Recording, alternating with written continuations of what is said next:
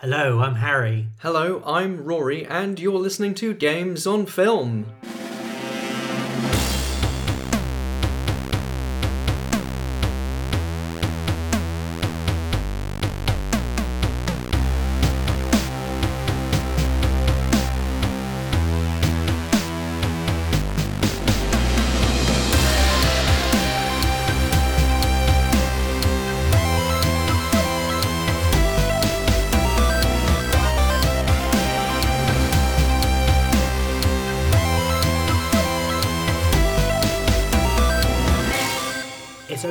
Days left to Halloween, so we can just nip under the wire with another horrific video game movie. What is the film we're doing today? Well, we've covered many Capcom zombie video game movies with the Resident Evil franchise, but we're looking at their other zombie video game franchise with its first feature length adaptation. It is Dead Rising Watchtower. Hmm, and I saw in some territories this is just called Dead Rising, but uh, we're calling it Dead Rising Watchtower. Deal with it. Yes, to differentiate from the sequel Dead Rising Endgame, which I guess we'll get round to at some point. Is that the one of Captain America? Yes, Yes, the one of Captain America. Or um, there's Highlander Endgame as well with Connor MacLeod. There's that Star Trek Voyager episode. The finale is called Endgame. or was it Samuel Beckett's Endgame? Just come up with different names. Anyway, there's not many films called Watchtower, so I think Dead Rising made a, a good start at least. But yeah, uh, my experience with the Dead Rising game was one of the earliest games for the Xbox 360, wasn't it? Yes, I think the big selling point at the time was the fact that Xbox 360 and I suppose PlayStation 3 were HD consoles. And so one of the things that they demonstrated with their processing power with Dead Rising was the fact that you have so many characters or enemies or you know in this case zombies on screen at any one time. I remember the initial screenshots and footage for Dead Rising. It was just wow, you could see zombies as far as the eye uh, can see. Yeah, speaking of eyes, though, it was also a game with absolutely tiny HD text, and that drew some quite serious complaints. And I remember getting it for my standard def telly at the time, and I think it was definitely one of the games which prompted me to finally upgrade because it was literally impossible to see what you're supposed to be doing. I believe the creators of Dead Rising did release a statement saying we're, we we apologize for this, we're going to look into it. And a week later, they said, and I quote, um, they're going to have to do some DIY solutions. I was like, okay, so binoculars? Uh, that seems ridiculous to me. But um, you are right, the big selling point of Dead Rising was just the sheer volume of zombies. And as we were both massive fans of George A. Romero, specifically um, his Dawn of the Dead, which is, of course, set in a shopping mall, there was just Dawn of the Dead, the game, wasn't it? uh, to the point where there's a a bit of text on the video box. I said video box, but this is what happens when you move and shake in the world of video game movies. On the box for the game, it said that this product is in no way endorsed by um, George A. Romero's Dawn of the Dead, which was kind of spectacular. I mean, there's loads of video games which rip off other films, but this, I think, was trying to head the zombie off at the pass.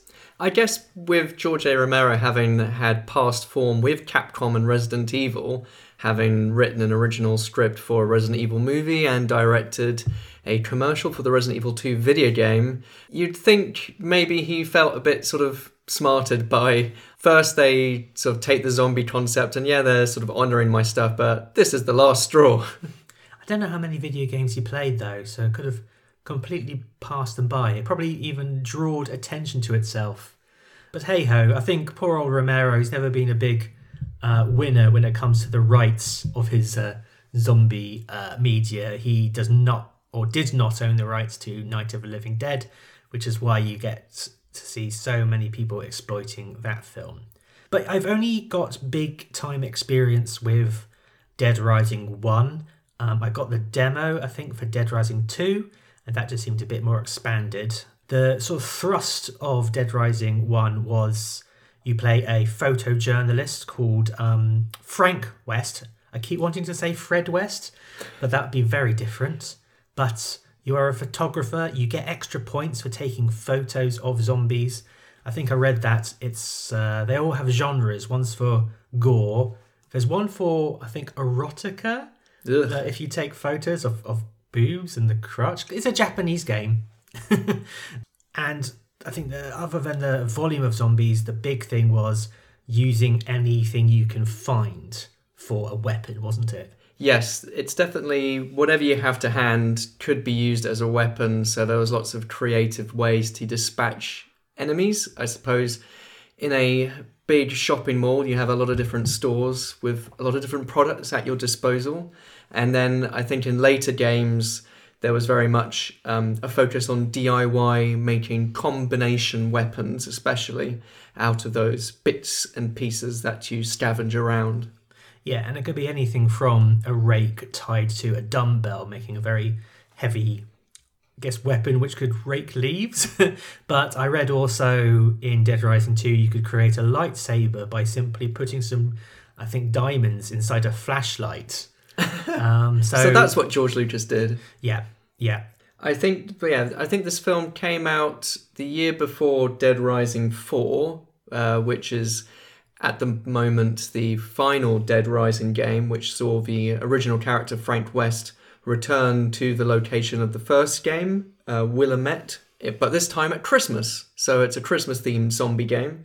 Um, there was a Dead Rising 5 in development, but then the developers, Capcom Vancouver, were shut down in 2018. So at present, I think the franchise is dormant. But the events of this film take place somewhere, I believe, between Dead Rising 2 uh, and 3. And I think the uh, location of Dead Rising 2, Fortune City, also gets a name check in the movie. Yeah, even though my knowledge of two and three is is vanishingly small, I noticed one of the zombies was wearing the biker jacket your character wears in Dead Rising 2. So even then I was like, ooh, thrill. Um, but yes, the big takeaway that this film has from Dead Rising 2 is a focus on combo weapons as well. it's somewhat awkwardly, I think, not organically introduced into the film. I think it's, you know, you would expect in any of these kind of movies that people have to tool up and and uh, dispatch zombies in whatever creative ways uh, you have at your disposal. You look at something like Shaun of the Dead with its iconic cricket bat and its iconic vinyl record throwing zombie dispatchment scene. You know what I'm talking about. You, you remind you playing um, another fantastic Xbox zombie game, uh, Left 4 Dead, and its sequel Left 4 Dead 2. And in Left 4 Dead 2, they introduced melee weapons, uh, including a cricket bat, which was very strange because it's set in the deep south. And I just wonder how many cricket teams are in the deep south. But, you know, if you're part of a Louisiana cricket club, do get in touch. I'd love to hear. I think that maybe explains why ZombiU on the Wii U was set in London because you get a cricket bat weapon in that. So maybe they made the whole thing around just cricket bats. Yeah, you could use cricket bats or croquet mallets or badminton rackets. um, you could just have a zombie walking around with two shuttlecocks stuffed into his eyes, not able to see. Throw pims in its face. Yeah, But yes, uh, in the film, they all have to tool up and make these weapons, and it's something that happens in all these uh, kinds of movies. But it seems maybe it's just our knowledge of the video games im- imposing itself on watching the film. I just felt like that whole notion of tooling up and stuff was a little bit uh, not very organically introduced into the film. I don't know. I mean, shall we say spoilers for Dead Rising Watchtower? And I would say spoilers for Dead Rising the game, but I did not complete the game because famously it's a tough game and not really the gameplay is tough. It was more the saving mechanic. It's done on a sort of 70 hour clock, not in real time, thank God, but an hour of in game time is still a hefty chunk of game. And it, it sort of has this clock system where only certain events happen at certain times and you don't really know that at the start. And of course the hd mini text doesn't help. So you'll be walking ala- around encouraged to kill as many zombies as possible and then you get a little pop up notification which says, so and so has died. You failed this mission before you even knew it began. And you're like, huh.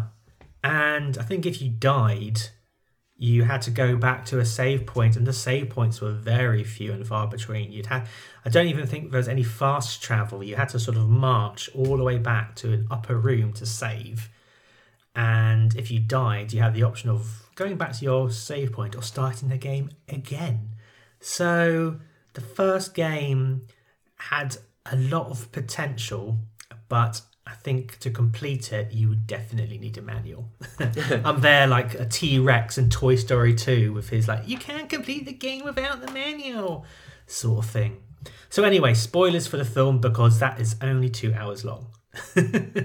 yeah, two hours is a bit of a heftier runtime than I was expecting. Yeah. Um, there's certainly quite a lot of plot, I suppose, in this film, and in a way that is a sort of welcome surprise because going in, I, I was sort of thinking, well, this kind of movie, it looked a bit like a zombified version of Sharknado. It was a, a Crackle original. Do you know what Crackle is? Um, well, this is my first Crackle original, so it's a it's an American streaming service. I think. I think I tried. I've been trying to watch Star Trek, which uh, Star Trek Lower Decks, which is only available in America at the moment, and I've tried every streaming service under the sun, and I thought I had made some headway with Crackle, but then it reminded me that I'm a Brit, so I couldn't. I don't know how much original content they've really put out. I think they've made one or two movies aside from the Dead Rising Watchtower and Dead Rising Endgame, and this was also a production of Legendary Digital. But yeah, my expectations were not especially high when it comes to streaming original movies like this. Yeah. I'm kind of annoyed actually because we've done a few films lately, like Mortal Kombat Scorpion's Revenge, like Silent Hill, where I think I'm just going to sit down for an uncomplicated 90 minutes. And this, I was expecting to have just 90 minutes of creative zombie destruction. And for flip's sake, there is loads of layers in this film. it has something to say.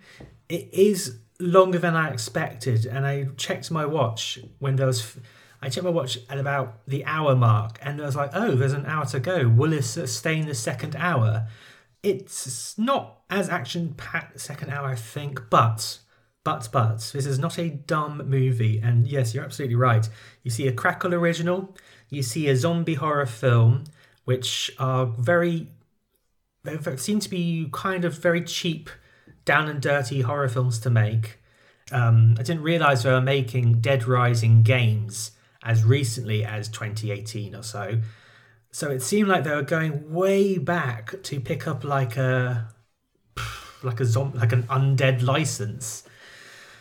But here we are. I think we've got quite a lot to say, but we're going to try and keep it as succinct as possible.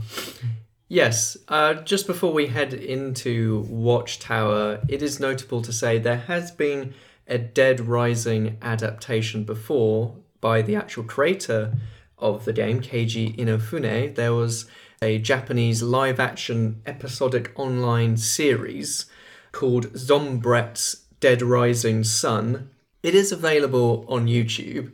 I did try and watch it, but I really gave up all hope about 30 seconds in. The dubbing is astronomically abysmal. this is definitely very low budget. I had to just skim through it because it was just really annoying me. Was it the acting that was bad as well? I think it was predominantly the dubbing. It was incredibly cheaply, poorly made. It had some interesting concepts in that some of the action takes place POV. Uh, one of the main characters is in a wheelchair, and they turn their wheelchair into a sort of death machine nice. with flamethrower and saws and blades all attached to it.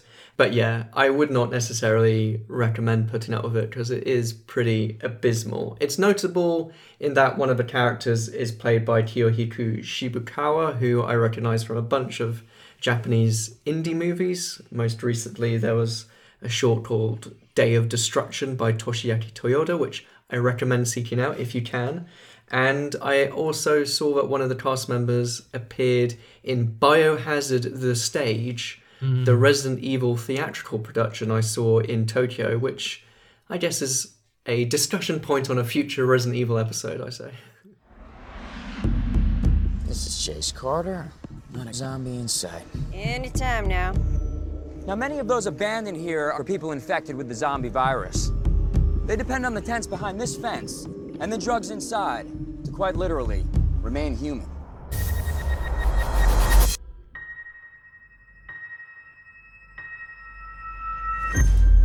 I thought you injected him! I did!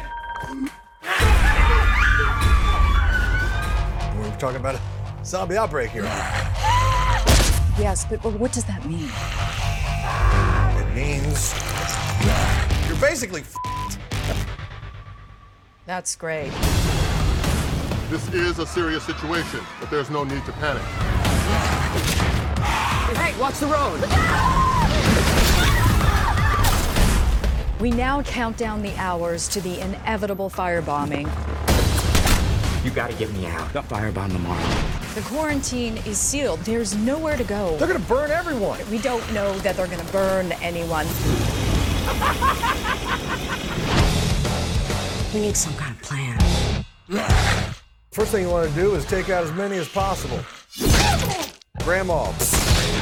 Grandpa too. Remember to build weapons. Lots of weapons. Kids uh, don't build weapons.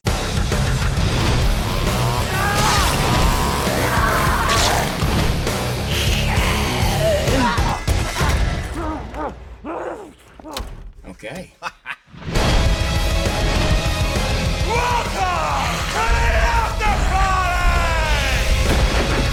And in three, two, one.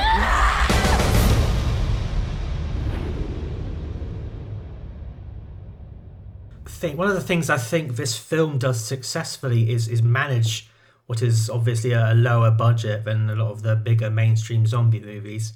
But before we go too much further into the film, shall we read the plot? Sure, I have a synopsis from uh, the back of the DVD box, and it reads Based on the worldwide video game phenomenon. It's always a worldwide video game phenomenon. It doesn't matter what game it was and how successful or well known, it's always a worldwide video game phenomenon. Does it mean the entire world? Does it mean North Korea? I guess just worldwide, it can be just one point that it's known and another hmm. point that it's known, and it spreads the width Yeah. of the world. Like one of those dudes make a world sandwich by putting one piece of bread in one hemisphere and another piece of bread's on the other hemisphere. And it's like world sandwich, dude. Yeah. From the producers of Mortal Kombat Legacy and the Transformers film franchise, Dead Rising Watchtower takes place during a large scale zombie outbreak. When a mandatory government vaccine, Zombrex, fails to stop an infection from spreading across the city, four unlikely survivors must evade the zombie horde whilst at the same time discover the root of the epidemic. All signs point to a government conspiracy. Their perilous action packed journey to escape and uncover the truth forces them to question what they're willing to do to survive, and ultimately, their own sense of humanity. I don't know if it does that at the end, um, but I'm very glad that I didn't read the synopsis because I've said this before. I love going into these films with. Um, I know I came in here with low expectations, but I do always come with, with an open mind. I'm not going to dismiss something out of hand, and there is some government conspiracy. But because I'm such a, a sweet summer child, I like literally wrote in my notes halfway through. Gosh, Gosh, is this a, a film where like the military coming into a situation makes things better? Because Dennis Haysbert, he of 24, he plays General Lyons, but I read after, oh yeah, lying, Lyons. Yeah, I thought he was coming in, taking control, but god damn it, they were behind it all. and, I, and I just write, I wrote here, why am I so stupid? Why am I so gullible? I suppose it helps in the casting of Dennis Haysbert because of his role as David Palmer in 24 that he fills you with confidence and he's very you know he's like the good guy in a way of the seasons. I don't know does he get bad after future seasons? I'm not too sure. It all gets he, confusing. he plays the president in the first season of 24 um, um or no presidential candidate and then he becomes spoilers 24 but he becomes president. Um and then he he provides again a sort of this very presidential quality throughout so yes when you see him he just gives you this real feeling of reassurance and he's a baddie yeah He's a baddie. But as I was saying, this film, like a repeated line of dialogue, especially at the start of the film, when we are meeting the main character, a journalist called Chase Carter. He doesn't look like a genuine American newscaster. I mean, well he's sort of like the host of a digital media news outlet. So his character is previously a, a you know a proper journalist as it were reporter and now he's sort of languishing in the sort of digital doldrums. So maybe he's more of your i don't know shock jock news on the ground not quite infowars style thing but i guess that's what they're kind of going for. I think if this film was made just a couple of years later, he would be very much like you couldn't redo that character without inciting info wars. But I think at this moment, the, the outsider could still be like a good guy. I don't know. We're going to get into like news, fake news debates now. But I- this is what I'm saying. Just to repeat, just to go back to what I was saying a moment ago, a repeated line of dialogue is something like, "Do you trust the government? Do you think the government's response is appropriate?" And we're sitting here when the hot button topic of 2020 is whether the government's response to viruses and things, or their response to any sort of emergency, is called into question. And you know, you just don't get that in a zombie movie usually. I, yeah, I suppose good zombie movies always have some sort of uh, treatise about, you know, society or government or We are the Walking Dead, Rory. tell me about it. a good one will have some themes going on, you know, whether it's subtext or whether it's more explicit. I think of Garth Marenghi saying subtext for cowards. um, Submarine text is the sailors. That's very true. so yeah, you know, this is a film which quite upfront grapples with these sort of uh, government conspiracy or f- big pharma and military intervention, people on the ground, expendable population, quarantine zones. Some of it is just pure window dressing. Like there's one person holding up a God hates zombie sign, like Yeah. uh, the Westboro Baptist Church. Yeah, same font and color scheme and Yeah. everything. That was a bit of fun. so you know it's cute i suppose and but you know the main thrust of the story is trying to uncover what's behind the uh, the epidemic There's a few things which set us apart from the horde of zombie films that I've seen. Um, we always talk about Romero because of his political commentary. Again, one thing which makes this film unique is this whole concept of zombrex. It's very rare to have zombie films which are sort of set distantly after a zombie outbreak or, or after a zombie outbreak. And so now eh, people who have been bitten can still live healthy lives as long as they access this product called Zombrex. It comes in these things which look like insulin pens, and as a diabetic, I was like, ooh, ooh, representation, you're zombies. you're gonna get a zombrex branded insulin plan next time but I just found that really interesting. There was a, a wonderful, short-lived BBC show called, I think, In the Flesh, um, which deals with, I think, the central character was a zombie, and now he's back to being human. He looks very pale, but he's living with in this small community, and everyone knows he's eaten a bunch of the people in the community. And so it was nice to see that sort of thing again here because it really deals with the stigma of having an infectious disease. It brought to mind, you know, things like the AIDS epidemic and like even as speaking as a diabetic, even like a very sort of manageable condition brings with it all sorts of stigma. People with sort of type 2 diabetes, you know, people always assume they got it because, you know, they're overweight or badly eating but there can be many other factors. And it also obviously creates this tension when you can't get your dose. I think the whole plot of uh, Dead Rising 2 revolves around a dad trying to get hold of Zombrex for his kid. And, you know, it's all about he's getting money for it and things like that. And um, this plot, the main, the plot proper kicks off when um, a batch of Zombrex goes wrong. And repeatedly throughout my notes, I'm writing, is it is it just a faulty batch? Was it planted? Uh, turns out it was the army which put the bad batch there. But there's still a lot of mystery about how this happened, and I really enjoyed the investigation of um, Chase. I mean, that's another through line of Dead Rising 1. He is a photojournalist, he is gaining evidence. He's a, a freelance photojournalist. So I feel this manages to quite successfully thread a lot of what makes Dead Rising Dead Rising into the film. Yeah, and I think the the whole Zombrex angle with these survivors of zombie bites, you know, using that to maintain their humanity and their condition.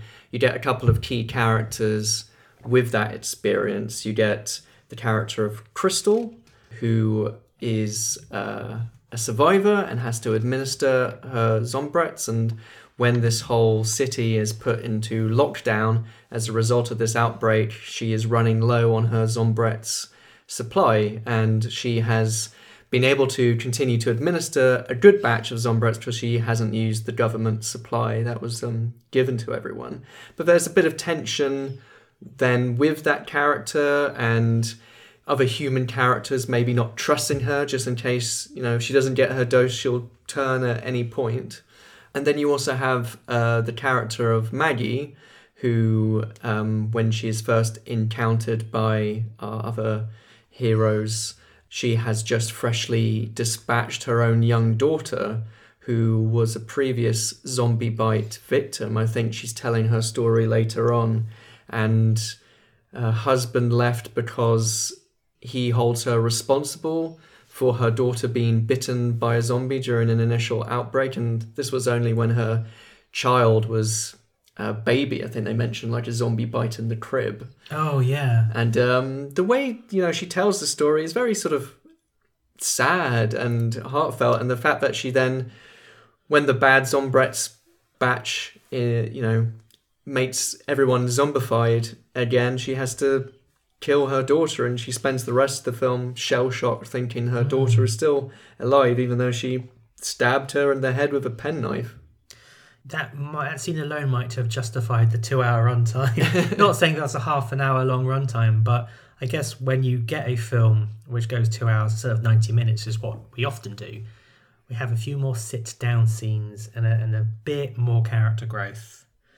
Um, speaking of characters, though, and speaking of previous zombie apocalypses, my ears pricked up when I heard, oh, they mentioned Frank West. And I thought, oh, they, they're mentioning the character from the game. So, I mean, we were introduced to Chase, and so I automatically assume, oh, this is just for Dead Rising and all but name and potentially tone.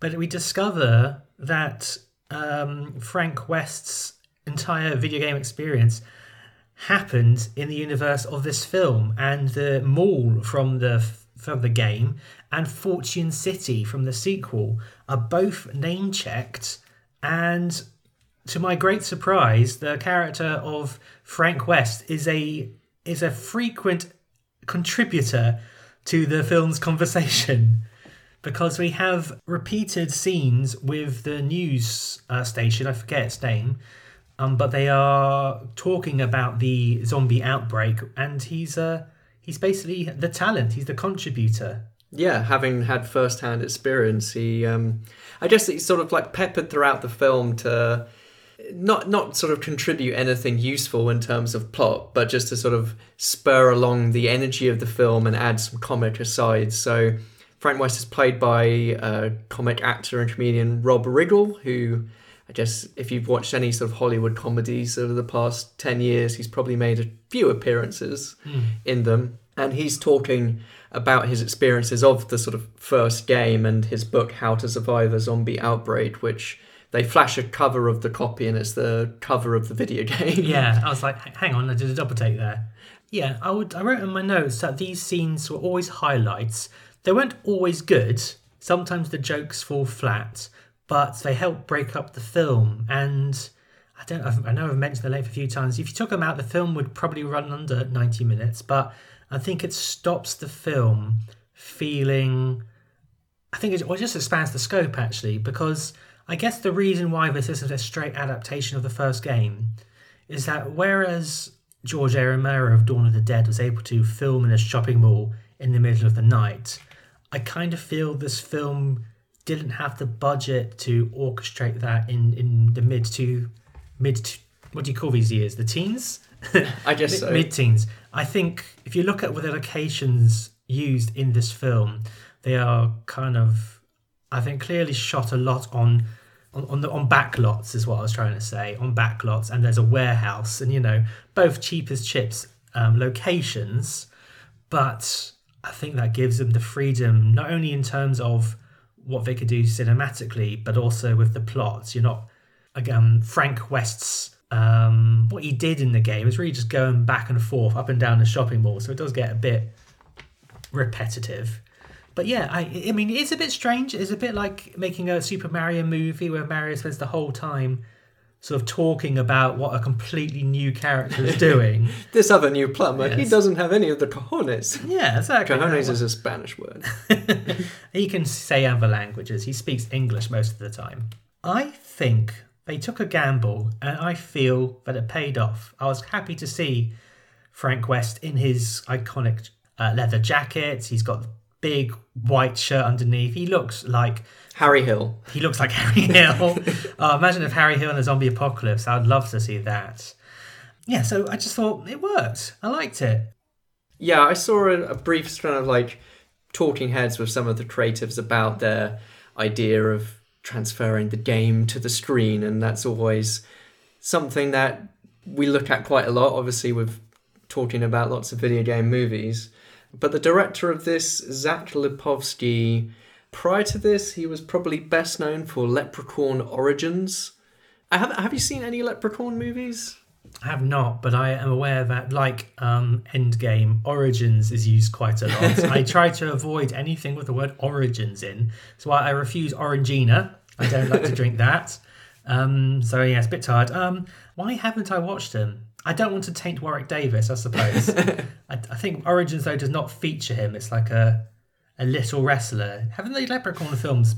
No, I think the Leprechaun films are now owned bizarrely by WWF or, or something. Okay. I'm not talking about the worldwide, yeah, the world Wide Fun for Nature. worldwide fun for nature. Well, I don't know. Do leprechauns fall under their purview? As are they wild? Are They're an endangered species, yeah. Are magical creatures considered wildlife, or is that? It seems risky to sponsor a leprechaun because you, you give one piece of gold and then all your gold's gone and then they have your name. Now I'm thinking of Rumpelstiltskin. I'm, I apologise to the Rumpelstiltskins out there for conflating you with a leprechaun. Anyway, we're a bit off topic. Um, but actually, speaking of magical creatures, I think quite a few of the cast members also appear in Once Upon a Time, the ABC fairy tale series, and I think it seems to be the case that if a film is filmed in Canada in the past 10 years, it will probably feature several cast members from Once Upon a Time. That's just how it rolls. Yeah, I did look through the IMDb cast list and did note that there were quite a few. And I think the one, the only actress I recognised, uh, I believe she plays Belle in Once Upon a Time, but I know her mostly from Final Destination 2. Do you have the name of the actress? Oh, uh, Keegan Connor Tracy as Jordan. Yeah, she's got some serious eyebrows. but um, Final Destination 2, aka the best Final Destination, aka the one with that motorway smash up, which haunts me to this day. it was just great to see her still in in a film.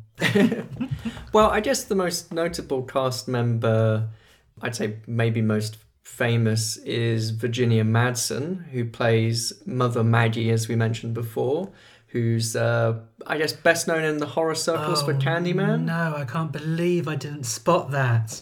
I love Candyman so much. Oh. Oh. Gosh, Ness, you are right. She's a fantastic actress, and I suppose that's why her performance talking about her dead daughter struck a chord with me. It's, yeah, it kind of stands. It's not that other people are doing necessarily bad work, but I appreciated the fact that this film allowed people to perform. Yeah. It's like when you go to a, a shitty looking restaurant and it's got, it's like, oh, this is, this is really nice actually.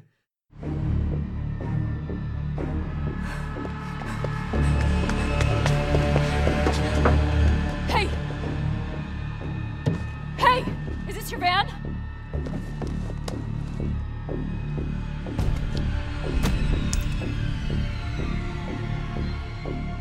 Yes. Yes, it is.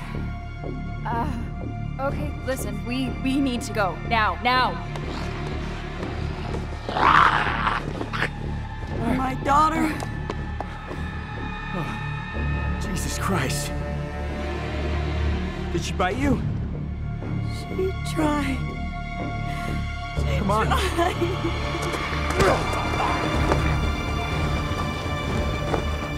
Come on. No, no, no, no, no. We need to leave now. We need to leave now. Give me the keys. Stop it. Give me the keys. I have to go now. Let's go!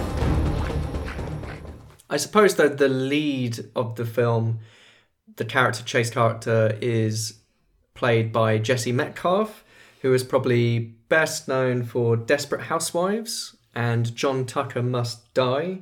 Um, more recently, he was in the reboot of Dallas. Uh, he was in some, I think, straight to streaming, but then everything's straight to streaming nowadays. Yeah. Action film with Bruce Willis called Hard Kill.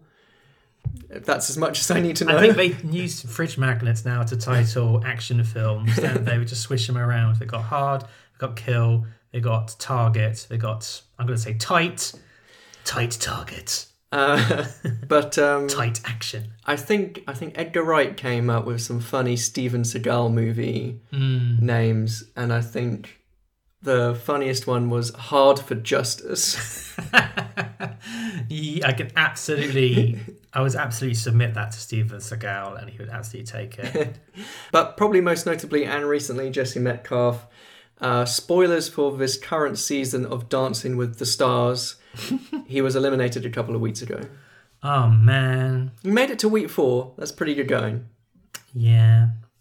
I mean, there's a there's a ballerina zombie in this towards the end. There's a, there's a few fun zombies that again I feel having grown up with the Romero films, I like a zombie with a, with a, with a gimmick. Uh, we encounter a clown zombie quite early on, and that's a thing which has been done before, most notably in Zombie Land. But there's a moment where Chase presses his pistol right against the zombie's nose, and it goes like, and I enjoyed that. I think the zombies in this, I mentioned this before. We see a lot of zombies on this podcast. I think these were great zombies. I thought they had great, they had good acting, good zombie acting. They committed, and there wasn't so much distracting makeup because these are all relatively fresh zombies. When you get infected, or when the infection takes hold when you've not got your Zombrex, the first thing which happens is you kind of cough up a load of blood, which means you immediately have the bloody zombie effect, and you don't suddenly turn into like a 2,000 year old corpse in the space of a few minutes. Well, you quickly pop in a couple of contact lenses so people know you're evil. Yeah, exactly.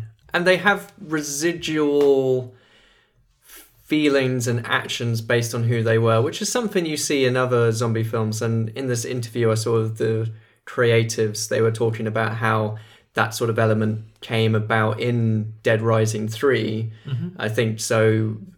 Similarly, with the clown zombie, there's a cop zombie who starts firing his gun randomly at Chase. Uh, there's a zombie construction worker who's standing in the road, still holding a stop sign and Yeah. brandishing that around. So, those little things they create cute little gags on top of the usual blood and guts. I think it works on two levels as well because there's something creepy about there being something left of you.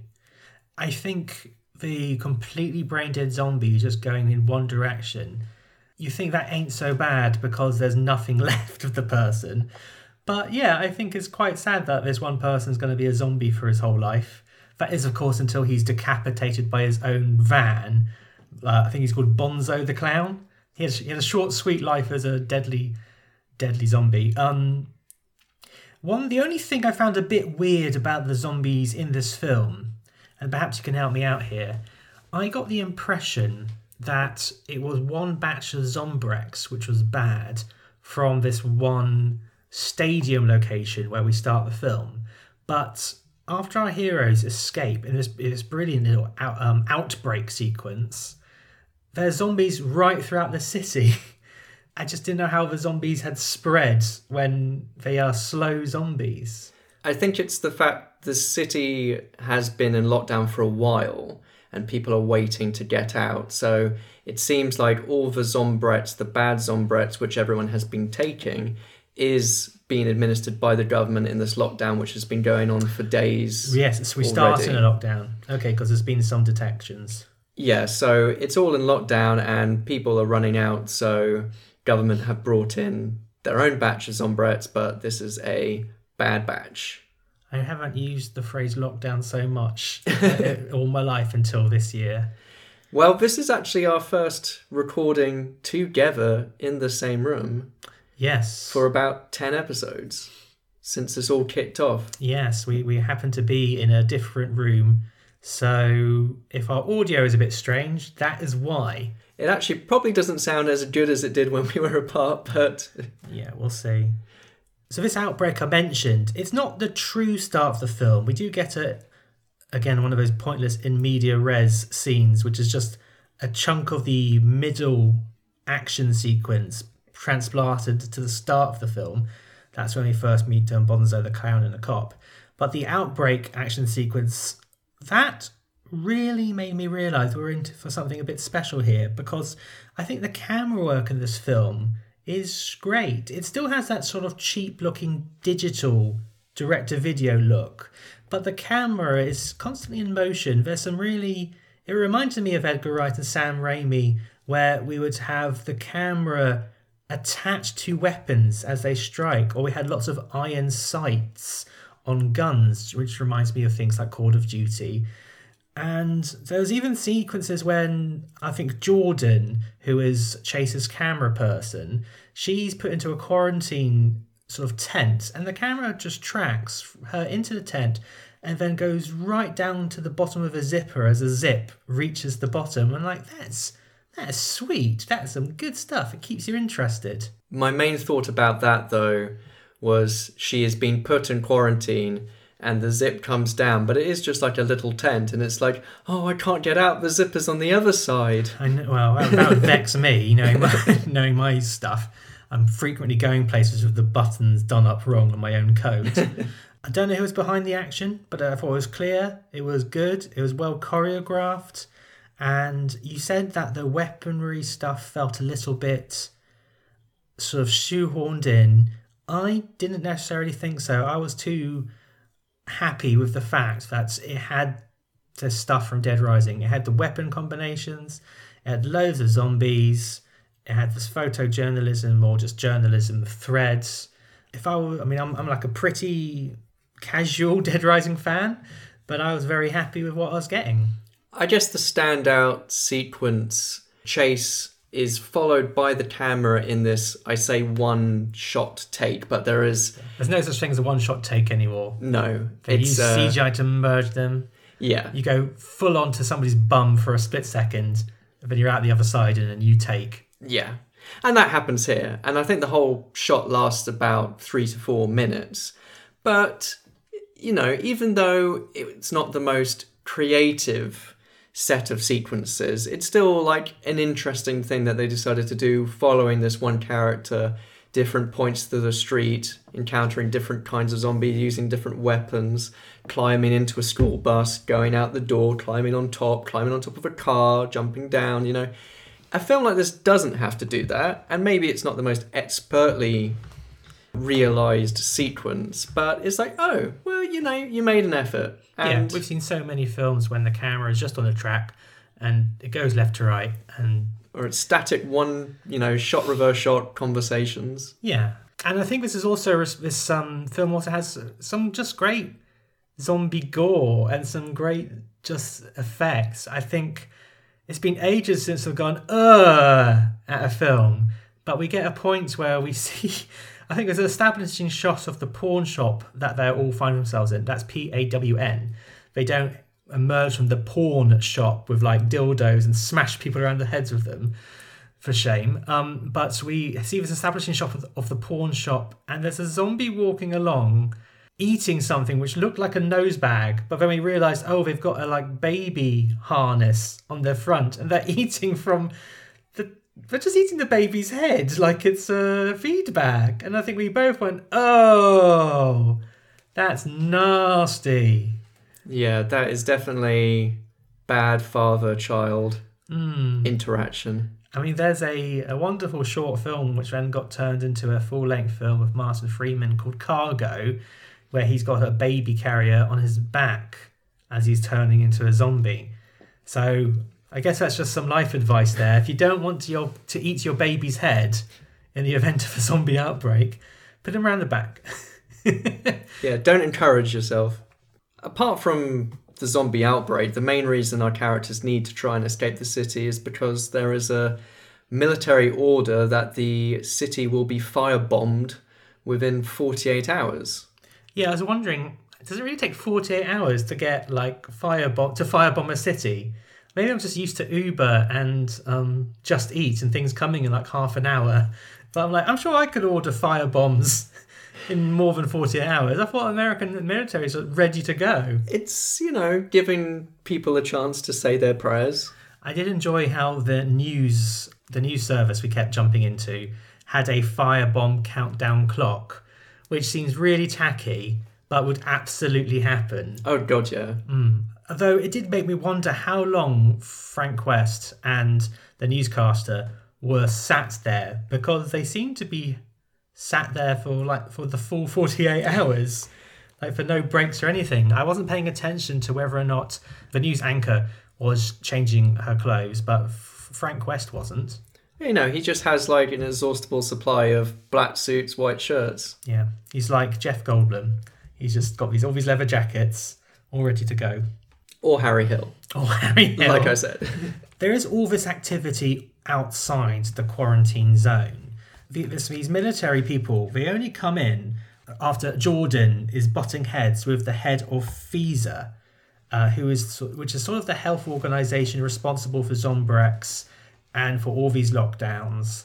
And um, I think the our main interaction is with a dude called Norton. Again, not expecting this. You meet him first time, he's an asshole and he's just saying he's kind of using the rhetoric that we're hearing a lot in the modern world today where he's saying yes million you know, loads and loads and loads and loads and loads of people are dead but our quarantine is perfect now or our lockdown has worked. There's a great line when jordan just storms in and he goes like get the hell out of my tent which made me crack up. He's just a bureaucrat. But of course once the penny starts to drop. I mean, he's aware that the military have been trying to get these sort of Zombrex administrative chips, which gets put into your body and is meant to administer Zombrex for a year. They've been, the American military have been trying to do this for years, and, uh, and Norton is aware of this. The army keep failing in getting this pushed through, and so when it starts, he realizes, oh gosh, if there's a if there's another desperate outbreak happening, that'll be all the leverage they need. And so he sort of becomes. Well, he doesn't change as your interpretation of him changes. So again, my brain is being asked to do things it doesn't want to do. yeah, like you know, there's a there's a scene when Dennis Haysbert's General Lyons he throws Norton under a bus because of his mishandling of the situation, and we find out later that it's the army which sort of created the situation. It's a very unprofessional thing to do at a press conference. Hell I- yeah. just to say, well, you know, this quarantine wouldn't have happened if it, if military were on the case and we were doing our job. I know it's, it's quite again. It's like all this cool little uh, tension. Dennis Haysbert says you're knee, we're knee deep in shit on a newscast, and I'm like, that's not professional. They use the S word a lot on the news, and that's just that's just not allowed. I think they have a couple of fucks allowed on the news and then the rest are bleeped. Did I get that right? I don't think that's. I mean, not talking about news in general. That's like permitted. You're allowed two f bombs every cycle of 24 hour news. I know that Hobbs and Shaw, that Fast and Furious movie which came out recently, managed to sneak two F bombs under the wire by having Jason Statham and Dwayne Johnson say the F word at exactly the same time. So we technically had two, but they were talking over each other, which was kind of smart. Frank, what advice do you have for those trapped inside the quarantine zone? Turn off your televisions. Put down your phones and run for your goddamn life. Run where? The quarantine is sealed. There's nowhere to go. What the hell are you talking about? Fine. Let me tell you something. Read my book. Oh, Jesus. Chapter 5, I specifically tell you, you can't worry about technicalities, okay? Screw the rules. You got to improvise, think on your feet, use what you can, when you can, where you can. Maybe they shoot you down like a dog, maybe they don't, but I'll tell you one thing talking to us ain't going to help you at all. But this creates the ticking clock, as you said, and so our heroes can't just wait this stuff out. They have to get outside. They also have to get Crystal some working Zombrex. They need to bust this thing wide open. And sort of storming into this all is a biker gang. A biker gang. Now this seems a bit odd to have, but I think these this sort of looting thing is again not only from Dawn of the Dead, but it also features, I believe, in Dead Rising. You can't have the boss be just a zombie, uh, which you've killed like a hundred times already. So we, I think you often get these human uh, guys fucking up shit. For a minute, I thought they had only appeared in the last sort of six hours. Um, Yeah, they've sort of gone feral very quickly. Yeah. If it's just like there's oh, electric scooters there's half a- an hour ago. There's a zombie outbreak. Quick, everyone get on the face paint and Mm. sort of dress like Mad Max Yeah. and start getting tattoos and scary places. Ooh. Yeah, I I thought for a minute that's that is what happened. and God, this escalated quickly. But I remembered that at the start we do get a bit of exposition via the news, and it mentions banker biker gangs, not banker gangs, going around like robbing banks. Eat the rich. no, they um have been doing this some time, and I think this is another reason why the extended runtime helps. We learn a bit about why the lead biker is how he is. Now I haven't got his name. Logan. Logan. I just wrote LB, lead biker, throughout my notes. but Logan, he has this sort of speech where he talks about how he's just found the one thing he's good at, really. Eh, He's just he was just like an accountant. He had all his dreams crushed, uh, but here he can be king, and um, he's learned that in the zombie outbreak he can be like the leader and he has a plan to blow open the wall of the lockdown quarantine wall and let all the zombies out and be a king be the king of the world Yeah, who died and made him king of the zombies? exactly uh, again i just really appreciated it. He's not the lead biker logan. He's not approaching the level like vernon wells from mad max 2 the bare cheeked scree- shrieking uh, motorcyclist. But he does bring a, a sort of delicious energy to it and he, he makes that second hour watchable. Good for him. good for him. He looks a little bit like a very muscular Bruce Springsteen with like a chevron painted on his face. Like someone drove over Bruce Springsteen with a truck and the tire tracks have kind of smushed his head. yeah do you think they spent ages trying to get their apocalyptic look just right I'm sure they did. Let me just try chevrons. Chevrons is it? It's like Drag Race where they have the sort of big light bulb mirrors and they're all sort of make, doing their makeup just before they do the big, um, I don't know, bike gang looting that they are looking forward to that evening. And Logan is portrayed by Aleks Paunovic, who we may see if we cover it in In the Name of the King 2, and portrayed Shao Kahn in Mortal Kombat Legacy from the same producers. Oh well, you, you know, I did enjoy him, so I ha- I'll, I'll sample him again quite, quite happily. Ah, uh, now I think our heroes they discover there's a big batch of Zombrex in this warehouse. Um, again, I think this is due to a concert between the outside and inside photojournalists. And so they go to this warehouse, and wouldn't you know it, the warehouse is being used as a base by this biker gang, and they discover one of the gang chained up, already a zombie. So they know quite quickly this is probably a bad batch. But Chase records Crystal, who's just about to become a zombie, at uh, taking the bad batch and has no effect. Eventually takes the last vial of her good stuff. And she he posts this online and this goes viral. It does lead to a rather weird conversation a bit later on where I think he's he's trying to sneak outside. He's trying to sneak outside the lockdown and he's told to keep his head down and don't tell people who he is. But he's actually in a video which has gone viral. It's basically meant to be his ticket out of there. Um, at least that they think so at the time, because by proving that this is the case, then they can be escorted out of there. And then Jordan thinks this is going to happen, but General Lyon says, "Oh, we checked where they were and they weren't there." And that's when it kind of dawns on her that the military are not so good. Yeah. I mean, just to clarify, the big question mark, the big thing stopping people from being allowed out is they don't know why the Zombrex isn't working. They don't know if it's a Zombrex problem or if the virus has mutated and is immune to Zombrex. But Chase's video proves that it's just a particular batch of Zombrex. There is, uh, I think, a moment when our heroes are looking across the street and there's this young couple who appears and one makes a break for it and it goes all tits up and get eaten by zombies. But for some reason, they are a married couple in real life. Okay. And I just thought that must be fun to film. The husband's trying to seek safety with the biker gang. Oh, yeah. And she's like, don't. You're, you're, not, you're not a biker gang. And he says, Hello, good sirs. I wonder if you have a spare motorcycle for me and my wife.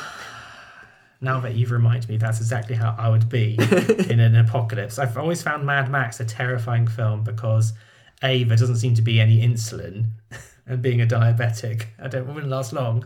But B, I would um I'd be as polite as possibly can, and then I'd end up with two crossbow bolts in my eyes. First thing in an apocalyptic situation I'm going to do is book an appointment at the tattoo artist to do some very scary things on my face. Yes, here's uh, Kermit the Frog with vampire teeth.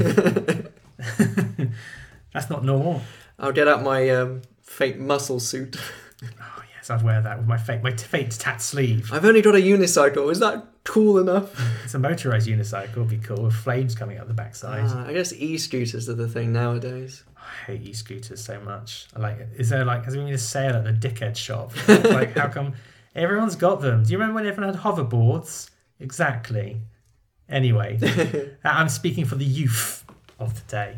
I'll just use my bladed fidget spinners. Yeah, I'm going to ride off on my snake board, flipping the bird to the max.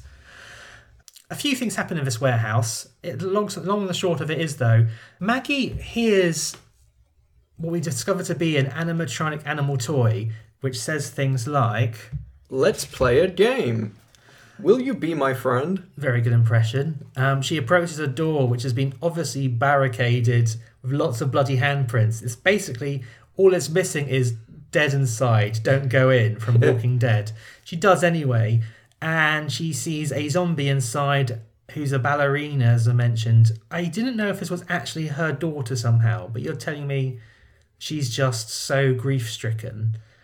And uh, she just allows the zombie to come up to her and bite her. She doesn't even scream, and I like that choice. It really does show that she's just she's accepted it. She's lost her mind a bit. She can't live without any girl. Yeah. it seems. Because up until that point, she'd always been referring to her daughter in the present tense, even though she had just killed her, Mm. and still believing that she's out there. So, yeah, she's just grief stricken, shell shocked, and, uh, you know, sees this zombie girl and says, Mummy's here, and um, gets munched.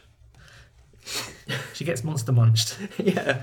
But she she bites not the bullet. She gets bitten by the zombie, and what's his face? I think Chase. He loses a fight with Logan, and he finds himself tied up to a forklift truck. And there's a, another kind of tense little sequence when the zombies all coming towards him. You expect him to go on a fork truck meets zombie Carmageddon, But um, obviously, we didn't have the budget for that. but no, I tell a lie. He, it's, it was just he's been watched by one of the henchmen, who's very much enjoying having a flamethrower. He's just blowing it off. No one gets flamethrower in this film, but they did have a flamethrower, so they thought, "Well, we've got to use it," and so he's he's having fun. But Chase manages to escape by sort of using some of the gas tanks in the back of the forklift to make an explosion, and that fortuitously sends a knife right in the direction of a henchman and gets him right in the chest. And you know, I think this film just exists on this slightly cartoonish level, so I allow it. it's good. I don't know. I think like maybe the film has some slight tonal issues. And I think a little bit is to do with the sort of pacing because it is two hours and they are trying to tell this serious government conspiracy story, but then it's been, you know, you break it up with these asides with Frank West, which are done for comic effect, and then you do have these ludicrous zombie gags on top of it, but then you always have these heartfelt backstory characters trying to add depth, and I'm not sure the film quite manages this roller coaster of goofy wackiness and heartfelt serious story. I think you know there's good stuff within those elements, but together it means that some stuff feels a bit off, and some Yeah. some of the character backstory stuff doesn't quite work because it's just not given you know maybe as much oomph as some of the other stuff. Yeah, I mean, you've reminded me that one of the other main events which happens in the henchman's base, in the biker's base, is an attempted rape sequence, which uh, the Logan he does his beat speak I mentioned, and when he starts trying to force himself onto Crystal.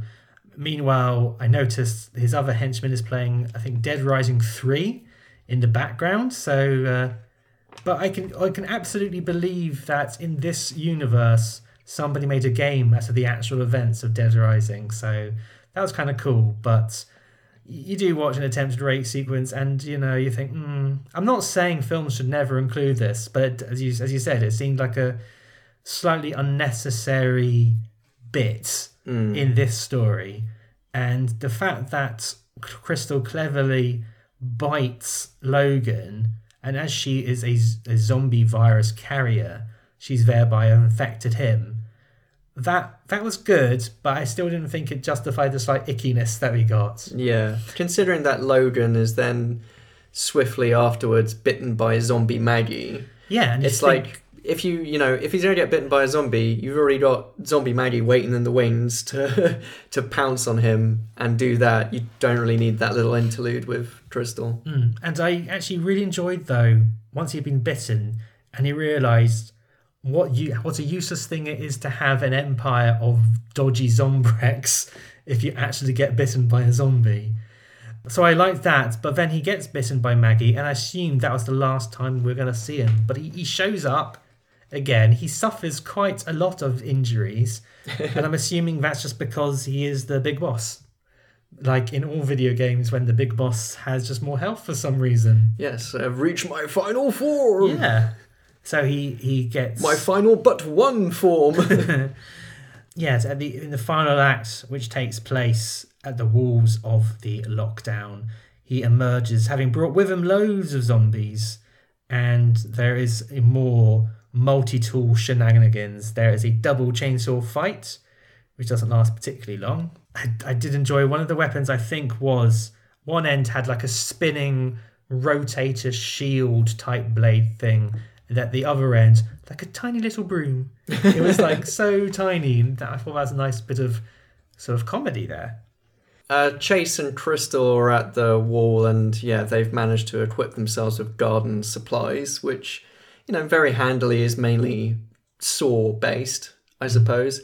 This is what I did in Let Dead Rising. I just grabbed whatever I could and knocked zombies on the head. Logan has attached his C4 bomb to an axe, I think, uh, and he tosses it towards the gate to let the zombie hordes escape the city. But Chase throws it back, lodges him in his back. Crystal gets out of his hold. Mhm. They run away, and zombie Logan finally dies in a bloody explosion. Yeah, I enjoyed the bomb because it had like an egg timer as its countdown timer. So you hear a little ding just before it goes. So that was a lot of fun.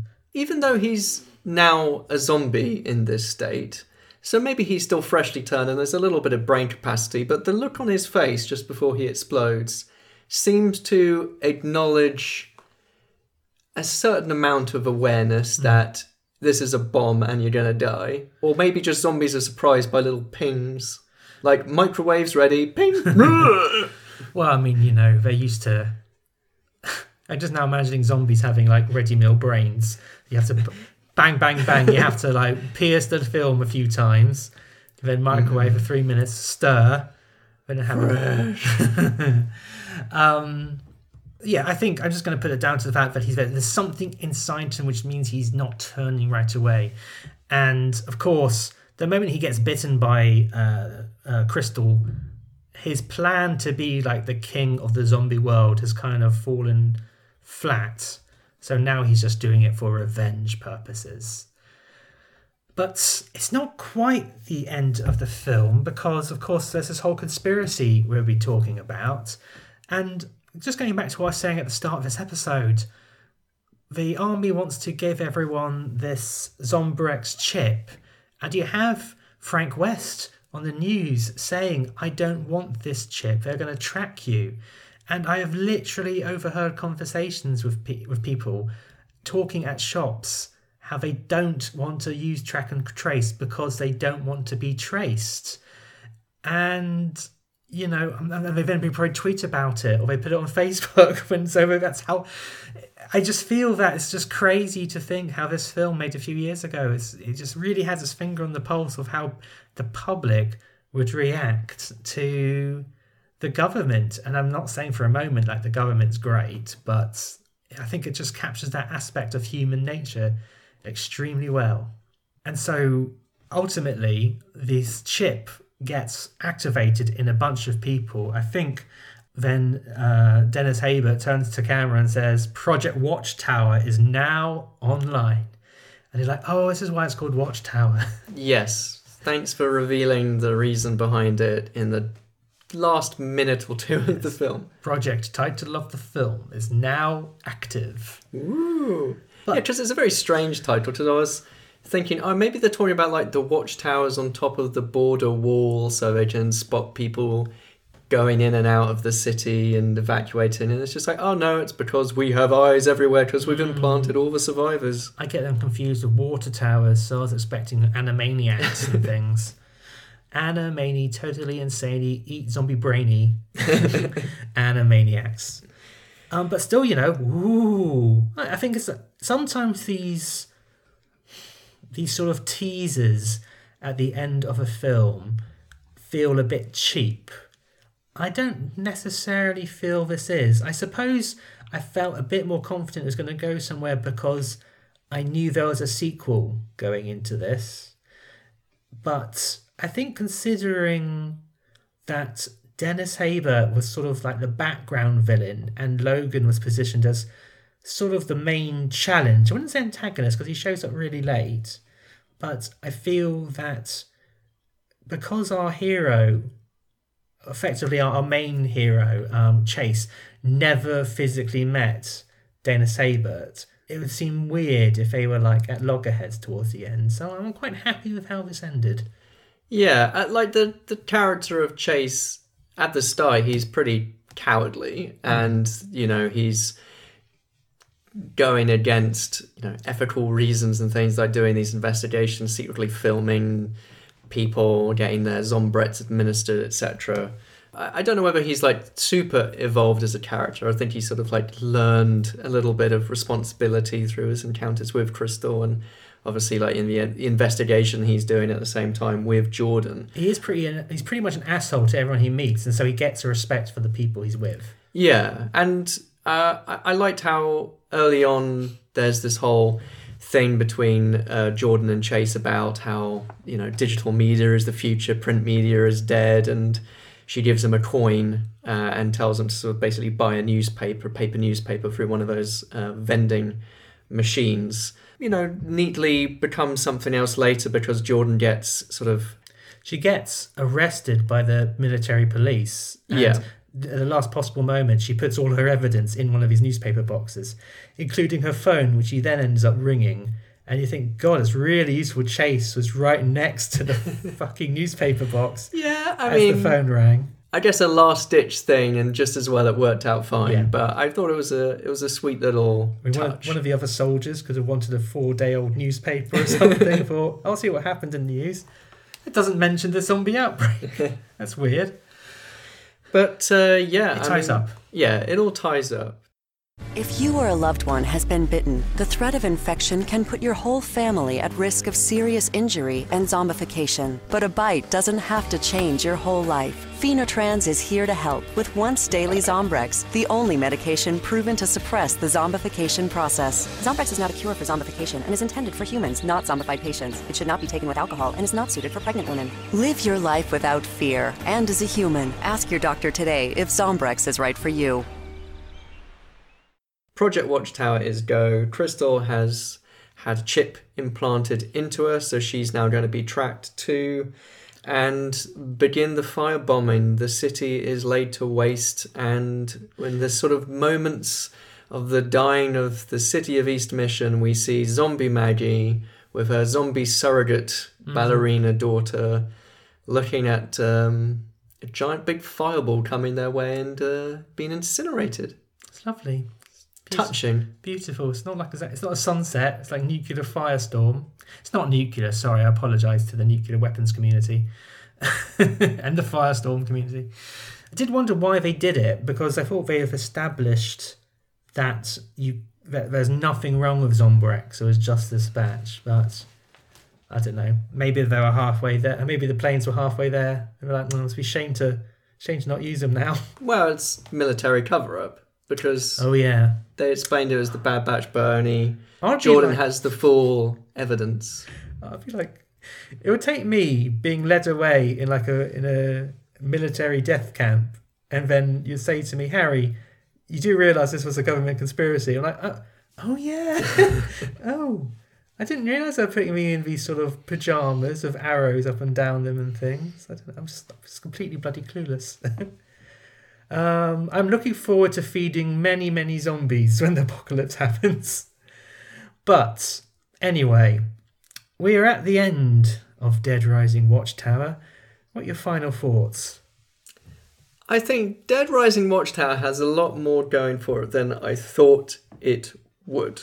And I think, yes, it's a very stale subgenre. It is rare to find a zombie film that offers much in the way of surprises, particularly in the post Dawn of the Dead remake, post Shaun of the Dead, post Resident Evil, whatever you want to call it, zombie glut that we have seen in the past 15, 16 years. So I think Dead Rising Watchtower is maybe one of the stronger examples and maybe better than at least a couple of the Resident Evil sequels, at least in terms of story and character and sometimes even direction. I think some of the stuff in Dead Rising Watchtower at its best looks far better than some of the stuff in some of the Resident Evil movies at Oh, their yeah. kind of worst, even though obviously clearly there's quite a budgetary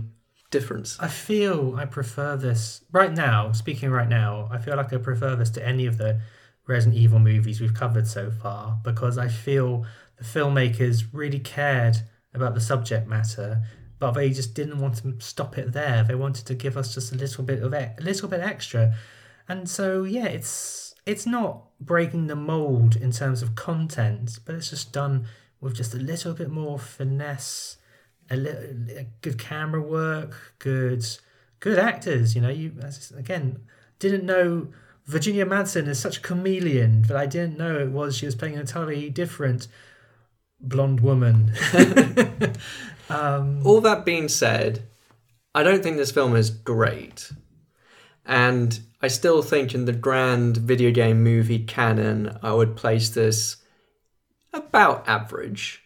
It's throwing a lot of stuff and hoping some of it sticks. And, you know, it has a fairly good stick rate in terms There's of. There's a lot of um, sticks in it, but they usually have blades at either end. yeah, but uh, yeah, so I, I, I think it's definitely you know better than I expected, and I give it a lot of credit for what it sets out to do. Doesn't always do that successfully, but you know, kudos to Dead Rising Watchtower for trying to do something different with um, zombies for once. Yeah, I mean, for me to wrap it up, I actually think I liked it a lot, liked it a lot more than Rory. I actually harshly recommend it. It's still, I, I, I see. I hesitate to say dumb fun because it made me think a lot more than I thought it would. So I think if you saw a massive shelf of all the shitty zombie movies that you see, and many that I have not seen, I think this definitely floats to the top of that pile of shitty zombie films. Um, and I can see a lot of people return for the next one, so we'll see if it manages to continue that trend. But for next time, we have left uh, Spooky Month for a while. Although I'm sure it won't be too long until we meet some zombies again. but uh, what are we doing in November? We are marking the US presidential election by looking at a political satire from a master of his craft. It's Uwe Boll and it's Postal. Yeah, this is like a film I've been hesitant to cover, not because of quality. You know you get with Uwe Boll, but you, uh, I, you know, as we've we've sent this before, the video box has George Bush skipping through a field with Osama bin Laden, and the games themselves are quite provocative. So that is going to be an interesting discussion next time. But in the meantime, how can people keep in touch with Games on Film? Games on Film is available online. Yes, this very podcast can be found on SoundCloud, Acast, Spotify, Apple Podcasts, indeed wherever you get your podcasts. So please like, rate, review, share, and subscribe. We've also got a website, gamesonfilm.wixsite.com slash podcast, where you can find links to all the episodes as well as more information about video game movies in general. There's also on the website links to where you can support the show if you so choose to do so. We are on social media. We are on Instagram, Facebook, Twitter at Games on Film Pod. Please follow us for details of our episodes as well as video game movie news. Yeah, we post and share that stuff too. You can contact us by email, gamesonfilmpod at gmail.com, and we can also be reached individually on Twitter at Rory Steele for me. I'm at Only Man Who Can. And the music for Games on Film was composed by David Lightfoot. Well, I think by the time we finish doing this podcast, we would have learnt everything we need to know about surviving a zombie apocalypse. um, so you know, I think we'll we'll start a zombie survival podcast after this. Um, if you wanted to waste more of our time, but We might have to. we might have to. But thank you very much for listening. I've been Harry. I've been Rory. Take care. Bye. Bye.